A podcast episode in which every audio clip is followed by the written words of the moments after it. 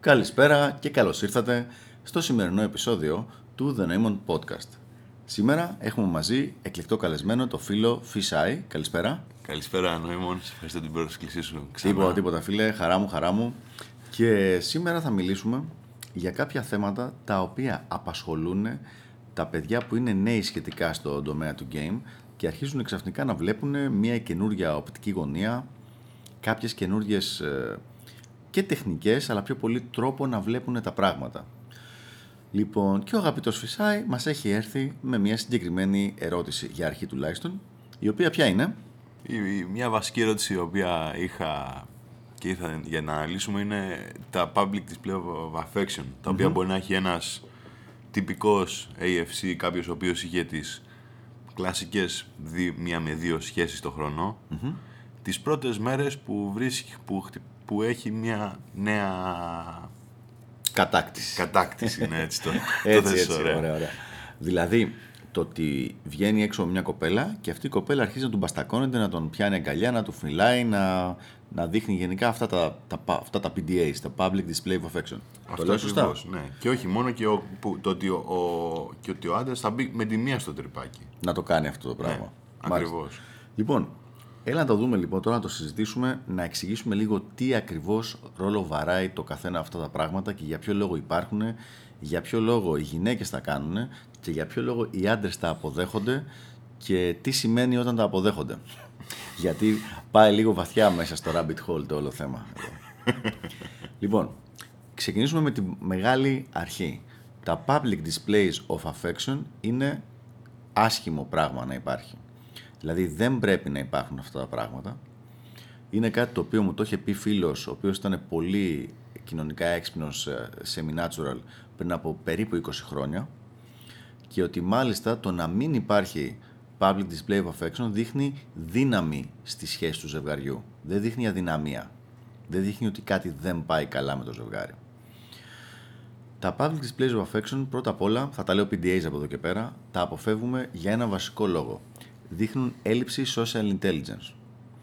Δεν έχει σχέση με sexual, έχει σχέση με το social αυτό το πράγμα. Γι' αυτό και το λέμε social intelligence. Και δείχνουν ότι ουσιαστικά δεν έχεις τρόπους. Δηλαδή ότι αδιαφορείς για τον υπόλοιπο κόσμο μέσα στην παρέα που μπορεί να μην είναι ζευγάρια, μπορεί να είναι μόνοι τους, μπορεί να είναι μόνοι τους κοπέλες, μόνοι τους άντρες και συμπεριφέρεσαι μέσα στην παρέα σαν να είσαι μόνος στο σπίτι σου, στο καναπέ σου με την κοπέλα σου. Ως εκ τούτου, οτιδήποτε δεν θα έκανες μπροστά, ας πούμε, στους γονείς σου ή μπροστά στο αφεντικό σου στη δουλειά, δεν θα πρέπει να το κάνεις και στη μέση ενός κλαμπ.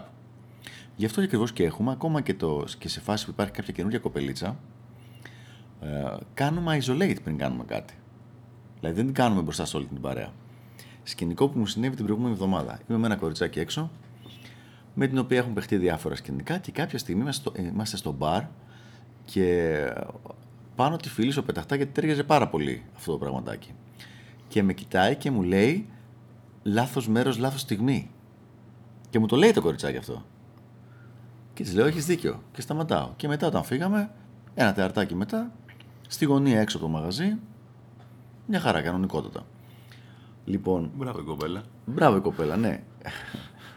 Βέβαια, σκέψου λίγο ότι ένα AFC, άμα του το έλεγε αυτό η κοπέλα, θα βγάζει ένα κάρο σενάρια στο μυαλό του ό,τι σημαίνει, α δεν με θέλει, α το ένα, α το άλλο. Ενώ εγώ λέω, Μάγκα, όντως ήταν λάθος μέρα. λάθος στιγμή.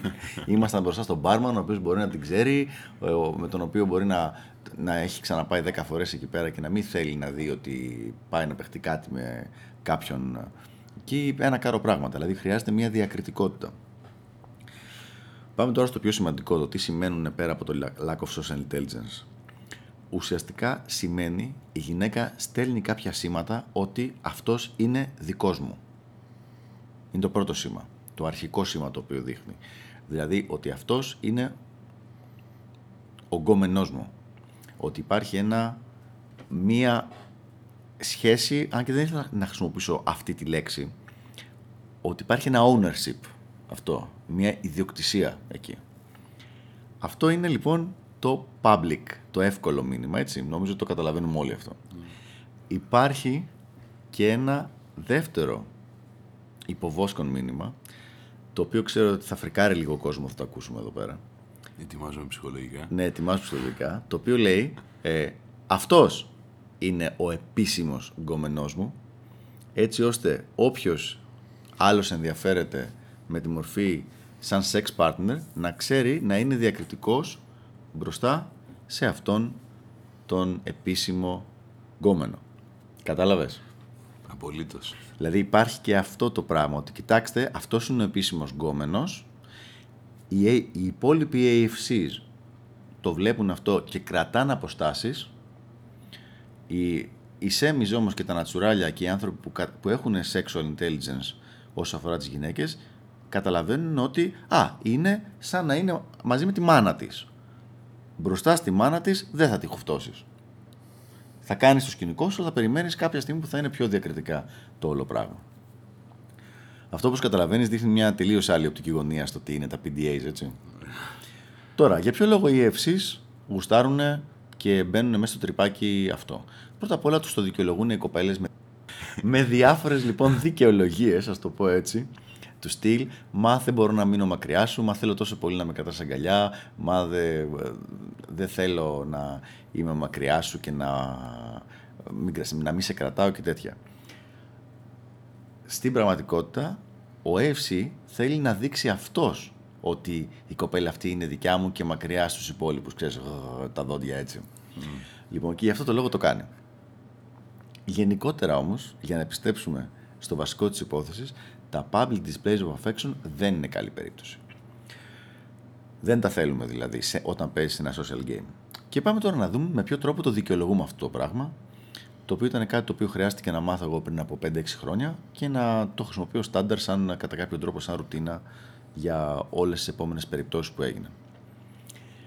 Εγώ λέω λοιπόν στην εκάστοτε κοπελίτσα, πάρα πολύ απλά, και την, αλ- την αλήθεια λέω, δεν λέω ψέματα, το ότι είμαστε μια παρεούλα που είμαστε έξω για να περνάμε καλά και μέσα στην παρέα αυτή εγώ θέλω να έχω άτομα που να είναι από, τη, από διαφορετικούς ε, τομείς επαγγελματικούς και από διαφορετικούς κοινωνικούς. Κάποιοι είναι ζευγάρια, κάποιοι είναι φίλοι μεταξύ τους ή με, ή με μένα, κάποιοι είναι μέλη οικογένειας, κάποιοι είναι οτιδήποτε. Δεν μπορούμε λοιπόν να κάνουμε πράγματα, δεν θα έπρεπε και δεν είναι καθόλου έξυπνο ούτε ευγενικό, να κάνουμε πράγματα τα οποία μπορεί να κάνουν alienate, δηλαδή να διώξουν κατά κάποιο τρόπο ανθρώπους με αυτόν τον τρόπο. Μου είχε συμβεί σκηνικό το 2010 όπου είχα μια καινούρια κατάσταση με μια πάρα πολύ ε, έτσι τρυφερή και σεξ κοπέλα η οποία είχαμε βγει έξω με 4-5 άτομα και η πλάκα ήταν ότι- ότι ήταν ζευγάρια όλοι οι άλλοι, έτσι. Ήταν και οι άλλοι όλοι ζευγάρια. Για την ακρίβεια, για μας δεν ξέρανε ότι είμαστε πολύ ζευγάρι, ήταν το καινούριο της υπόθεσης. Η οποία κάποια στιγμή με έχει αγκαλιάσει, έχει έρθει κοντά μου, με έχει, με έχει σφίξει ας πούμε πάνω της, πραγματικά για να δείξει την τρυφερότητά της και πόσο χαίρεται εκείνη τη στιγμή που ήμασταν, που ήμασταν έτσι. Και αμέσως όλοι οι άλλοι- τα άλλα ζευγάρια ε, ψιλοπαγώσανε και άρχισαν να λένε: Παιδιά, μήπως λοιπόν, μήπως, άντε να φεύγουμε κι εμείς, να, το αφήσουμε, να σας αφήσουμε μόνο σας. δηλαδή, Μπράβο. και οι άνθρωποι ήταν φίλοι, έτσι, δεν ήταν ψιλοάγνωστοι. Ε, το μπράβο δεν είναι καθόλου μπράβο, γιατί εμείς εκείνο το βράδυ, αν θέλαμε να βγούμε μόνοι μας και να κάτσουμε μόνοι μας, θα είχαμε κάτσει σπίτι, στον καναπέ ή στον κρεβατοκάμαρά μας. Υποτίθεται ήταν ένα event στο οποίο επειδή οι άλλοι είδαν αυτό το display of affection, θεωρήσανε δεδομένο ότι το ζευγάρι θέλει να μείνει μόνο του για να κάνει σεξ και αρχίζουν να λακίζουν, να την κοπανάνε. Μα εμείς είχαμε κανονίσει κάποιο event, είχαμε κλείσει τραπέζι, είχαμε κλείσει φαγητό, είχαμε κλείσει τέτοια. Αν λοιπόν αυτό δημιουργεί μια διαδικασία του στυλ να αφήσουμε τα παιδιά μόνο τους να χαρούν τον έρωτά τους, έστω ακόμα και σε ζευγάρια φίλων, σκέψου πόσο. α- και τους κάνει να αισθάνονται άβολα δηλαδή, καλύτερα να φύγουμε. Σκέψου πόσο άβολα θα, θα αισθάνονται μία μόνη της κοπέλα ή ένας μόνος του αγόρι που είναι στην παρέα και βλέπει όλους τους υπόλοιπους να φιλούνται, να χαϊδεύονται, να χοντολογούνται και να χαιρετίζονται. Κατάλαβα. Να πω και εγώ μια προσωπική μου εμπειρία πάνω σε αυτό. Φυσικά. Είχαμε, πριν από λίγο καιρό είχαμε πάει για σούσι, θυμάμαι, με δύο-τρεις φίλους μου. Βασικά δύο ήταν άντρες. Και με μια κολλη, κολλητή μου φίλη που είχε φέρει ένα φιλικό της ζευγάρι. Μάλιστα. Το ένα το παιδί, για κάποιον ανεξήγητο λόγο, στην τρυφερή ηλικία των 20 βάλε, είναι ακόμα παρθένος. Μάλιστα. Πόσο ξέρω. Και τέλος πάντων, το ζευγάρι εκεί πέρα είχε πολύ, ε, ήταν full στο PDA. Δηλαδή φιλιά όλη την ώρα, αγκαλιές, Ναι, ναι, ναι. δαγκώματα, ιστορίες. Κακό. Το παιδί έγιωσε πολύ άσχημα. Ακόμα και εγώ δηλαδή είχα, είχα συγχυστεί. Είσαι ξενερώσει με το. Φου, Απίστευτο. Ναι. Δεν, δεν παίζει να τους ξαναδώ ποτέ. Γιατί αυτό το πράγμα δείχνει, δείχνει μία αγένεια. Δείχνει ότι δεν καταλαβαίνουν ότι εκείνη την ώρα συνεπάρχουν με έναν κόσμο ας πούμε, που μπορεί να αισθανθεί άβολα με αυτό το πράγμα. Ε, είναι σαν να μην απο- αποδέχονται τους κανόνες της κοινωνικής συνύπαρξης.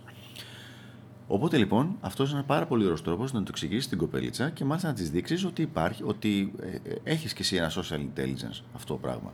Αλλά πέρα από το να το δείξεις την κοπέλα, πρακτικά το να το ξέρουμε αυτό το πραγματάκι, όταν φτιάχνεις ένα social, παίζεις social game, θες να είσαι όσο πιο πολύ γίνεται η παρέα σου να είναι people magnet.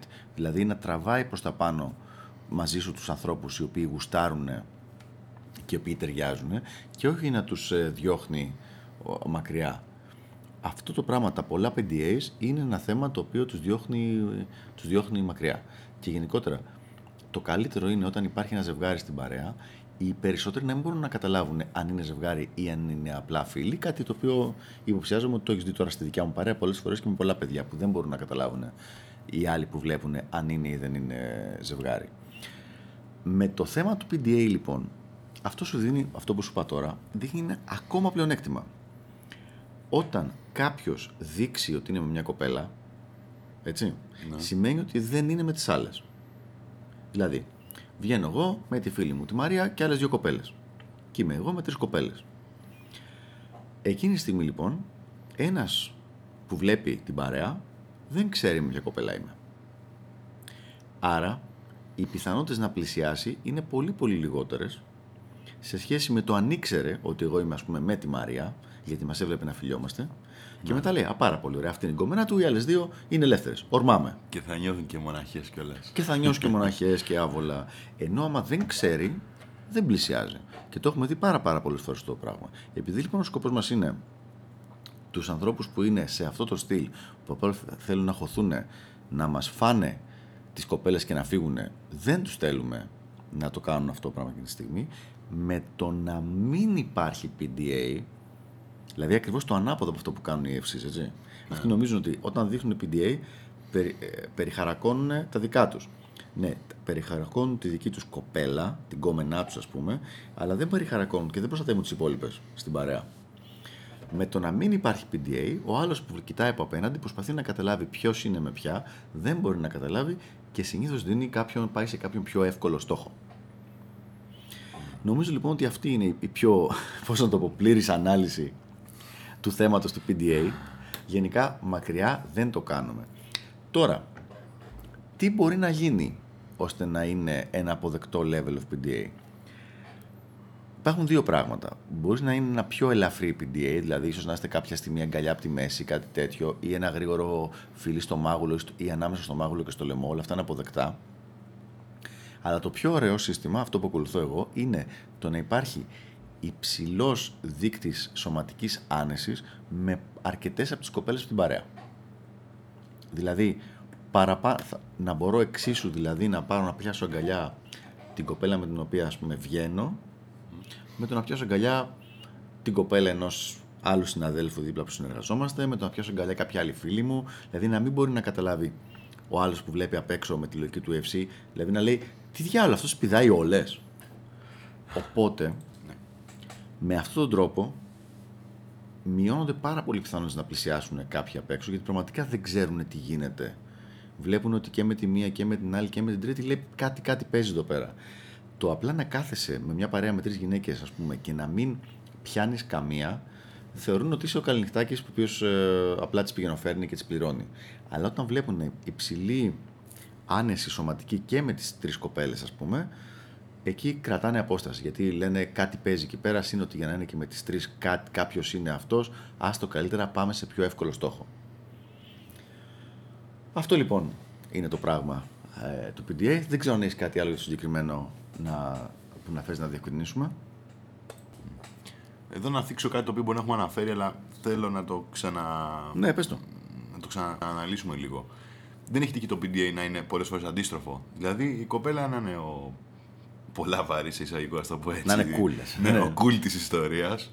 Και ο άλλος να έχει πέσει πάνω σε τη χλαπάτσα και να την ε, έχει όλη την ώρα στις αγκαλιές, στα φιλιά, στις, ε, Φυσικά, αν ο άλλος είναι η EFC και προσπαθεί να δείξει όλο τον κόσμο, κοίτα φίλε, έβγαλα γκόμενα και κοίτα ωραίο γκομενάκι που έβγαλα, ε, φυσικά και θα γίνει αυτό το πράγμα και με αυτή τη συμπεριφορά βάζει τον εαυτό του ξεκάθαρα σε ένα provider frame ε, γιατί δείχνει στην άλλη ότι τη θεωρεί σπάνιο και φοβερό, φοβερό resource ας πούμε κάτι, κάτι για το οποίο είναι σπάνιο στη ζωή του και κάτι το οποίο δεν έχει πρόσβαση σε μόνιμη βάση. Οπότε μόνος του αυτός νομίζει ότι είναι μάγκας και ότι κάνει τον ωραίο και στους αντίστοιχους AFC κάνει τον ωραίο όντως ε, αλλά στην πραγματικότητα σκάβει μόνος του το λάκκο του όσο αφορά τη συγκεκριμένη σχέση εντός εισαγωγικών με τη συγκεκριμένη κοπέλα.